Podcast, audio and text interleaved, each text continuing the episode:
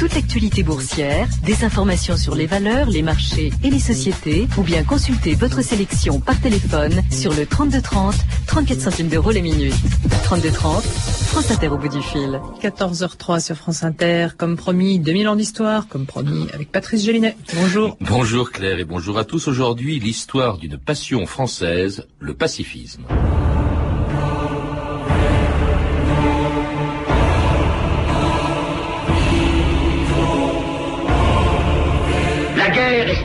Solennellement abolie entre tous les États. La guerre est morte. Le monde est rénové.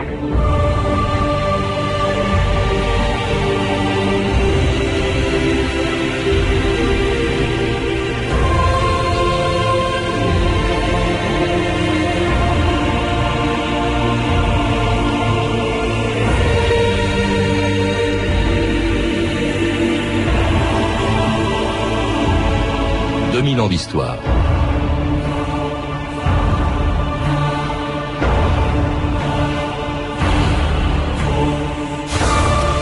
En moins de 100 ans, à Verdun ou à Stalingrad, à Auschwitz ou à Hiroshima, au Cambodge ou au Rwanda, en Irak ou en Tchétchénie, jamais dans l'histoire le sang n'aura autant coulé qu'au XXe siècle.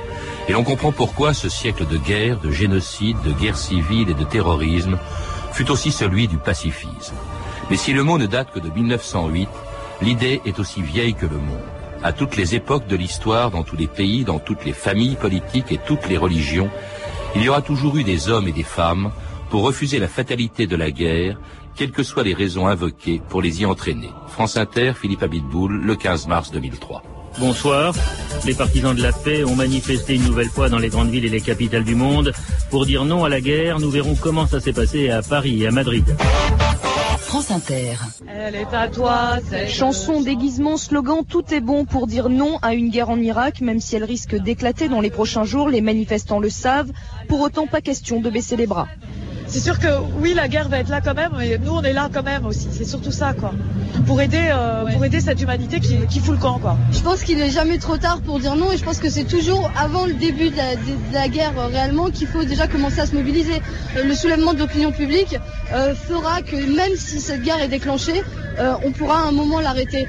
Yves Santamaria, bonjour. Bonjour. C'était la dernière grande manifestation d'un courant de pensée dont vous venez d'écrire euh, l'histoire chez Armand Collin, Le pacifisme, un livre qui a comme sous-titre une passion française. Pourquoi française? Parce que dans le cas des manifestations que l'on vient d'entendre contre la guerre en Irak en 2003, elles se sont produites dans beaucoup de pays, dans le monde entier même.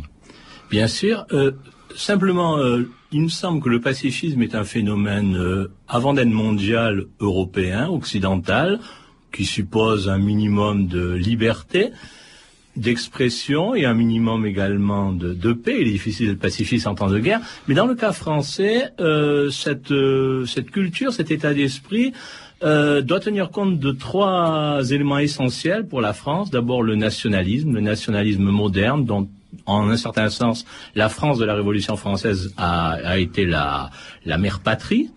Ensuite, l'amour de la révolution, de la révolution euh, prolétarienne, de la, de la révolution euh, qui peut éventuellement amener la paix sur Terre, mm. même si elle doit pour cela faire couler le sang.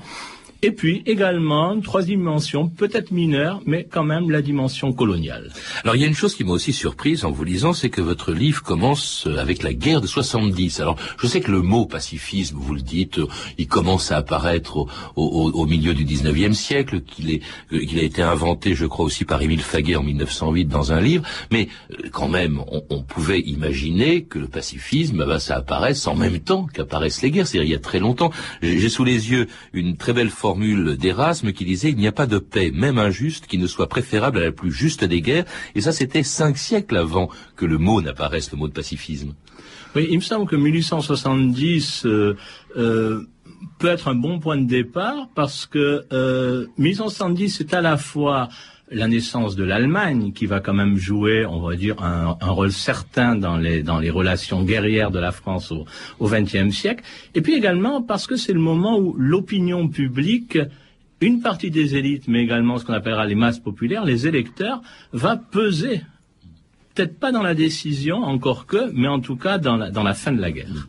Alors l'histoire du pacifisme, c'est un peu celle d'une illusion, euh, comme le prouve d'ailleurs la première grande manifestation du pacifisme, au fond, avec Jaurès, qui essaye, euh, à la veille de la guerre de 14, qui essaye en vain de l'empêcher, en espérant, en comptant sur une grève générale de tous les pays belligérants, de tous ceux qui pouvaient s'affronter et qui s'affronteront en 1914, et cela en vain.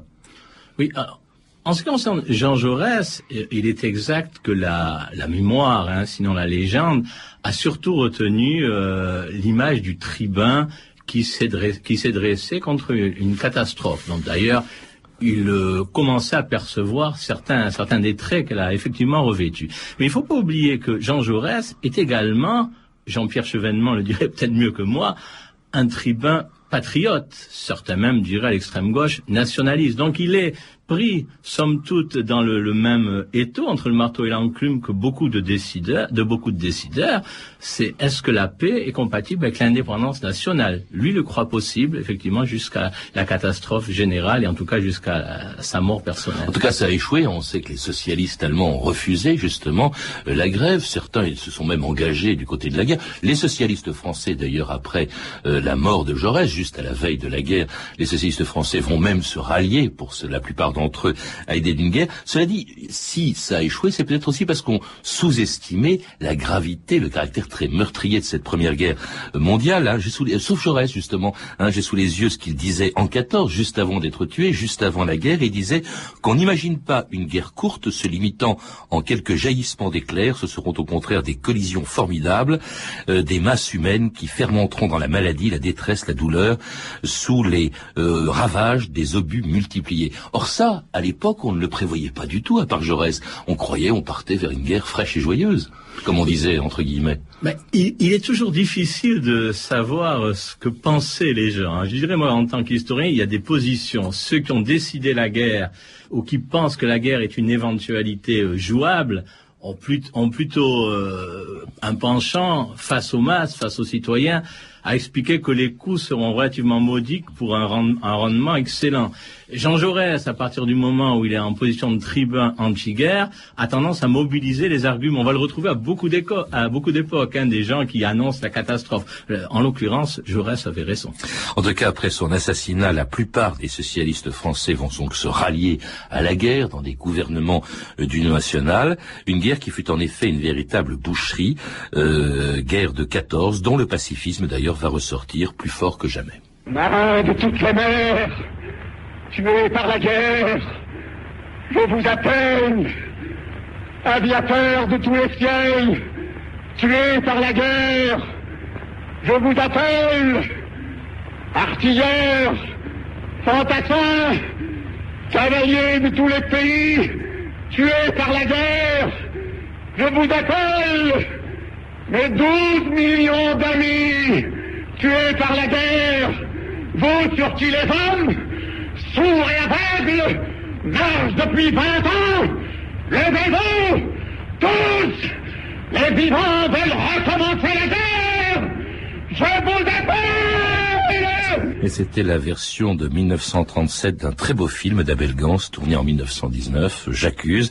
Jamais sans doute, et on vient de l'entendre, euh, au lendemain de la Première Guerre mondiale, le pacifisme a été aussi fort, Yves Santa Maria. On peut comprendre pourquoi quand on voit le nombre des victimes.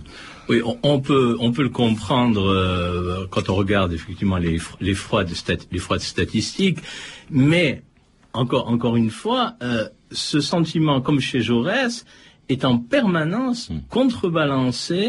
Par euh, le sentiment, non pas de la joie de la victoire, mais le sentiment de la réalité d'une patrie qui a failli perdre son indépendance. Donc, je crois que le, le mélange détonnant de cette peur de la perte de l'indépendance nationale et de la peur de la mort, de la souffrance, etc., c'est véritablement le, le cocktail Molotov du, du pacifisme, un mélange instable, détonnant. On ne peut pas comprendre le pacifisme sans ce sentiment nationaliste euh, exacerbé oui, mais en, même temps, on est attaché à ce que cette guerre soit la der des der. C'était la formule, plus jamais ça. Ça, tout le monde le disait. Et, aussi bien à droite qu'à gauche, on a souvent tendance à croire que sous prétexte qu'avec Jaurès au début du siècle, ou dans les luttes contre les guerres coloniales, euh, ou, ou à l'époque de la guerre froide plus tard, c'est plutôt la gauche française qui était pacifiste. Pas du tout. En tout cas, entre les deux guerres, c'était aussi bien la droite que la gauche. Le pacifisme, il transcendait tous les partis politiques, tous les clivages traditionnels. Ils sont oui, alors c'est vrai qu'il me semble qu'il faudrait distinguer entre les, les réactions individuelles existentielles. Il est vrai qu'entre le vécu,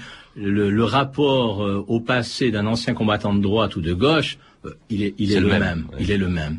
Maintenant, le problème c'est que ces, ces sensations, cette mémoire, comme on dit aujourd'hui, elle devient ensuite un objet d'échange, de combat sur l'arène politique. Alors c'est vrai que selon les périodes, la droite a tendance à refouler ce, sentiment d'horreur parce qu'elle poursuit des buts nationalistes. Je pense en particulier au, début des années 20, lorsque la France intervient en Allemagne dans la Ruhr, etc. Il est bien évident que les gouvernements à ce moment-là ne vont pas mettre en avant le souvenir des poilus massacrés dans les tranchées, alors que c'est la gauche à ce moment-là qui euh, invoque le plus jamais ça. Mais après, lorsque la menace, la menace nazie se profile et qu'on se demande si Moscou, Berlin, Berlin, Moscou, à droite, on hésite et on se dit, on va peut-être pas faire la guerre pour Staline. À ce moment-là, la droite va s'emparer de toute la rhétorique pacifiste et on va trouver la, droite fascisante, y compris chez Brasillac, qui reprend, qui parodie tout le leitmotiv de internationaliste et antimilitaire. Il y aura un antimilitarisme fasciste.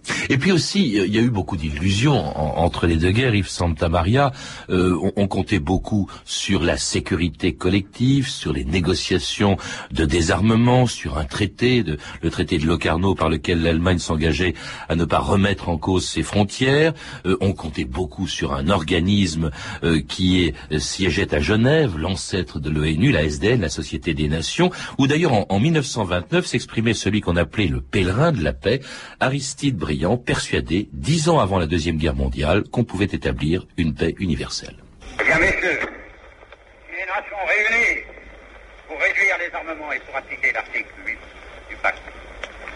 Si à ce moment-là, elles ont la possibilité de cette parole et de ce geste, et si elles le produisent devant les peuples, écartant d'une main vigoureuse toute possibilité de crime, de guerre dans l'avenir, alors, mesdames et messieurs, ce jour-là, les peuples pourront s'illuminer. Vous avez sûrement lu dans les journaux que dans un tas de villes, même à Locarno, anglais, japonais, allemands et français nous parlent toujours de la grande paix. Ils vont à Genève à la belle saison où se réunissent toutes les nations. Quand ils ont bien bu et bien discouru, ils retournent chez eux comme ils en sont venus, en les reconduisant à leur beau wagon. Tous les bons ballots chantent cette chanson. Vive la, vive la, vive la paix, qu'on nous coûte, nous coûte la paix.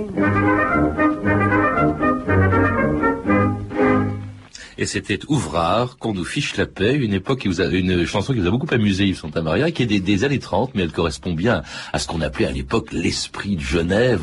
On, croyait que la SDN, comme on le croit encore parfois aujourd'hui pour l'ONU, que la SDN allait effectivement nous fiche la paix, enfin, dans ce sens qu'elle allait préserver la paix. elle pouvait d'autant plus apparaître euh, comme préservant la paix pour des Français que la SDN, c'est un peu comme l'ONU après 1945, c'est quand même la création des vainqueurs.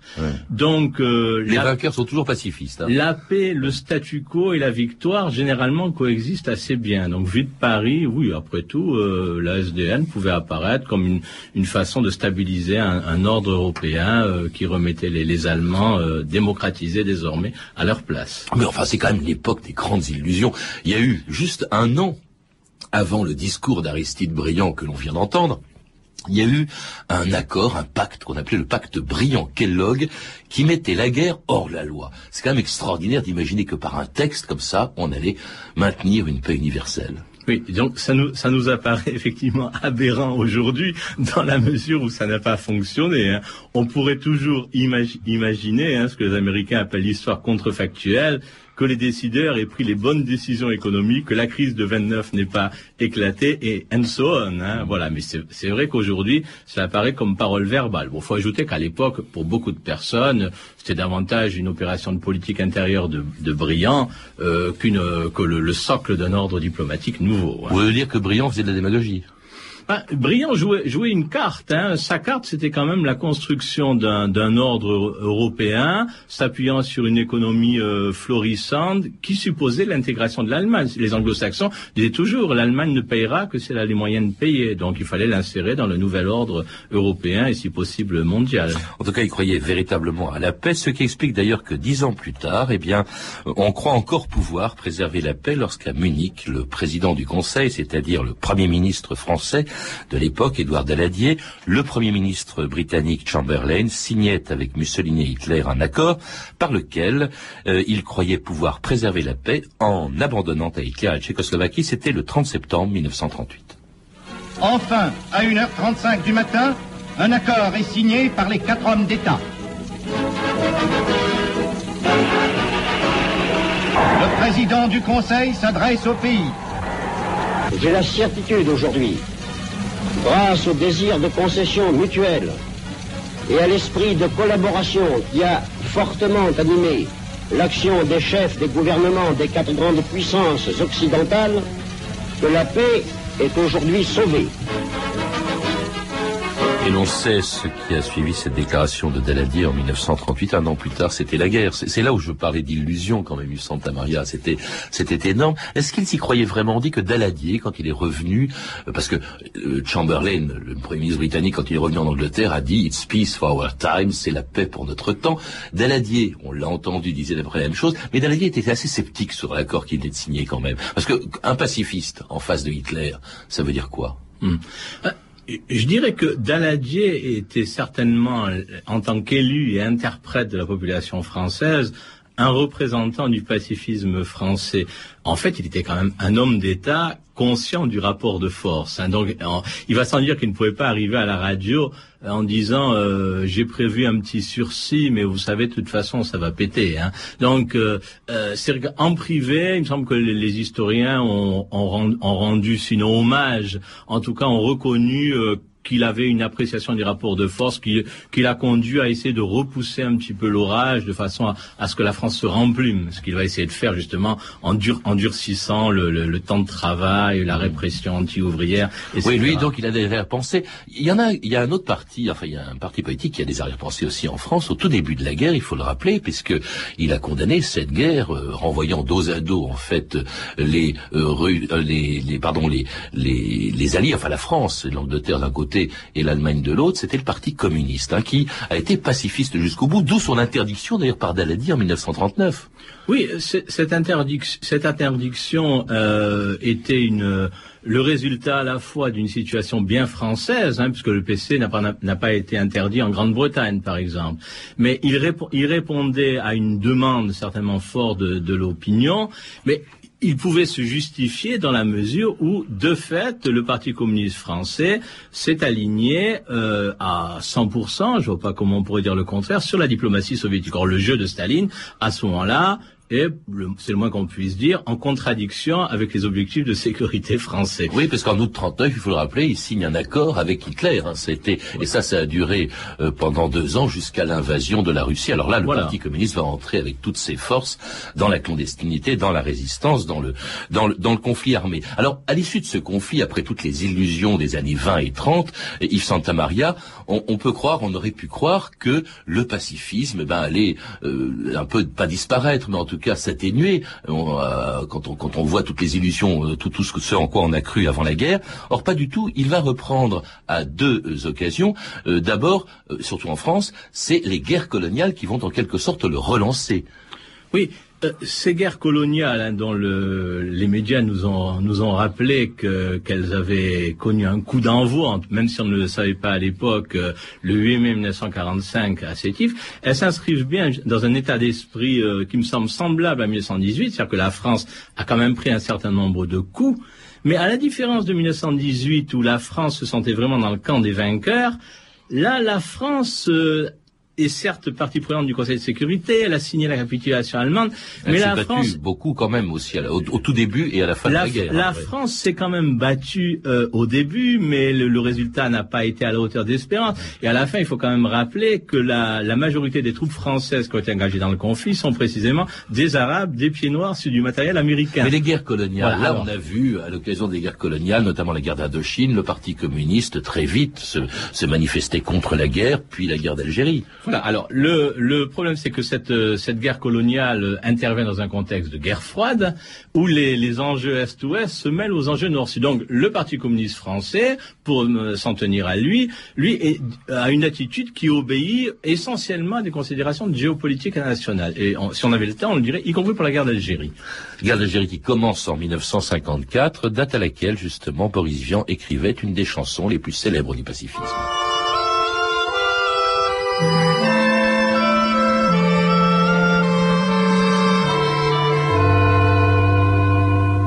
Monsieur le Président, je vous fais une lettre que vous lirez peut-être si vous avez le temps. Je viens de recevoir mes papiers militaires pour partir à la guerre avant mercredi soir. Monsieur le Président, je ne veux pas la faire, je ne suis pas sur terre pour tuer des pauvres gens. C'est pas pour vous fâcher, il faut que je vous dise, ma décision est prise, je m'en vais déserter. C'était Boris Vian, le déserteur, une chanson longtemps interdite sur les antennes nationales, à l'époque où la radio était une radio exclusivement nationale, et Santa Maria, bon, qu'on peut entendre aujourd'hui, à l'époque donc où se terminait la guerre d'Indochine en 54, où commençait la guerre d'Algérie euh, la même année. Alors là, il y a, y a c'est évidemment un- une chanson pacifiste, comme, comme l'a été, vous le disiez d'ailleurs, le Parti communiste. C'est vrai qu'au lendemain de la guerre, on, on le voit à l'origine d'un mouvement pour la paix qui a été considérable, qui allait bien au-delà d'ailleurs des frontières euh, du seul Parti communiste. Il y a eu, avec la fameuse colombe de Picasso, euh, il y a eu l'appel de Stockholm aussi contre la, contre le, pour le désarmement nucléaire. Oui. Si je puis apprendre une petite précision, le Parti communiste français, après 1945, n'apparaît pas comme pacifiste, mais il apparaît d'abord comme le parti le plus patriotique de France. Oui. Hein, les, les- les militants communistes. c'est pas tout de suite, c'est au début de la guerre Voilà, voilà, 47. voilà. C'est en ça a 47 changé, qu'il oui. y a a le tournant. Hein. Euh, à partir du moment où l'Union soviétique euh, risque de se retrouver en, en guerre contre la France, à ce moment-là, le Parti communiste français va mobiliser la rhétorique pacifiste. Mais jusque-là, le pacifisme était assimilé à la trahison munichoise, fasciste, etc. hein. André Marty fait des cours aux jeunes communistes où il explique que les communistes n'ont jamais été antimilitaristes, c'était une invention de Pétain, l'antimilitarisme. Donc, par contre, en 47, vous avez parfaitement raison, là, on assiste à un déferlement de propagande pacifiste, puisque la, la, la bombe, at- la bombe atomique, à ce moment-là, est la propriété américaine et euh, les, les communistes français vont être mobilisés à la fois contre la bombe atomique et puis détail très important contre l'OTAN. L'OTAN est une des cibles, euh, enfin. De, depuis l'époque oui. jusqu'à jusqu'à nos jours, hein, une des cibles essentielles du, du PC français. On retrouve ça d'ailleurs dans la campagne de l'extrême gauche actuelle contre la communauté, contre l'Union européenne, où, où on dénonce toujours la suggestion à l'OTAN avec les mêmes arguments. Et la bombe, vous disiez, qui fait peur, alors que pour certains de ses défenseurs, comme le général de Gaulle, qui n'avait rien d'un pacifiste, eh bien la bombe atomique dont se datait, dotait la France au début des années 60 était au contraire un facteur de paix plus efficace que le pacifisme. Un immense champignon atomique s'élève maintenant dans le ciel par-dessus les baraques.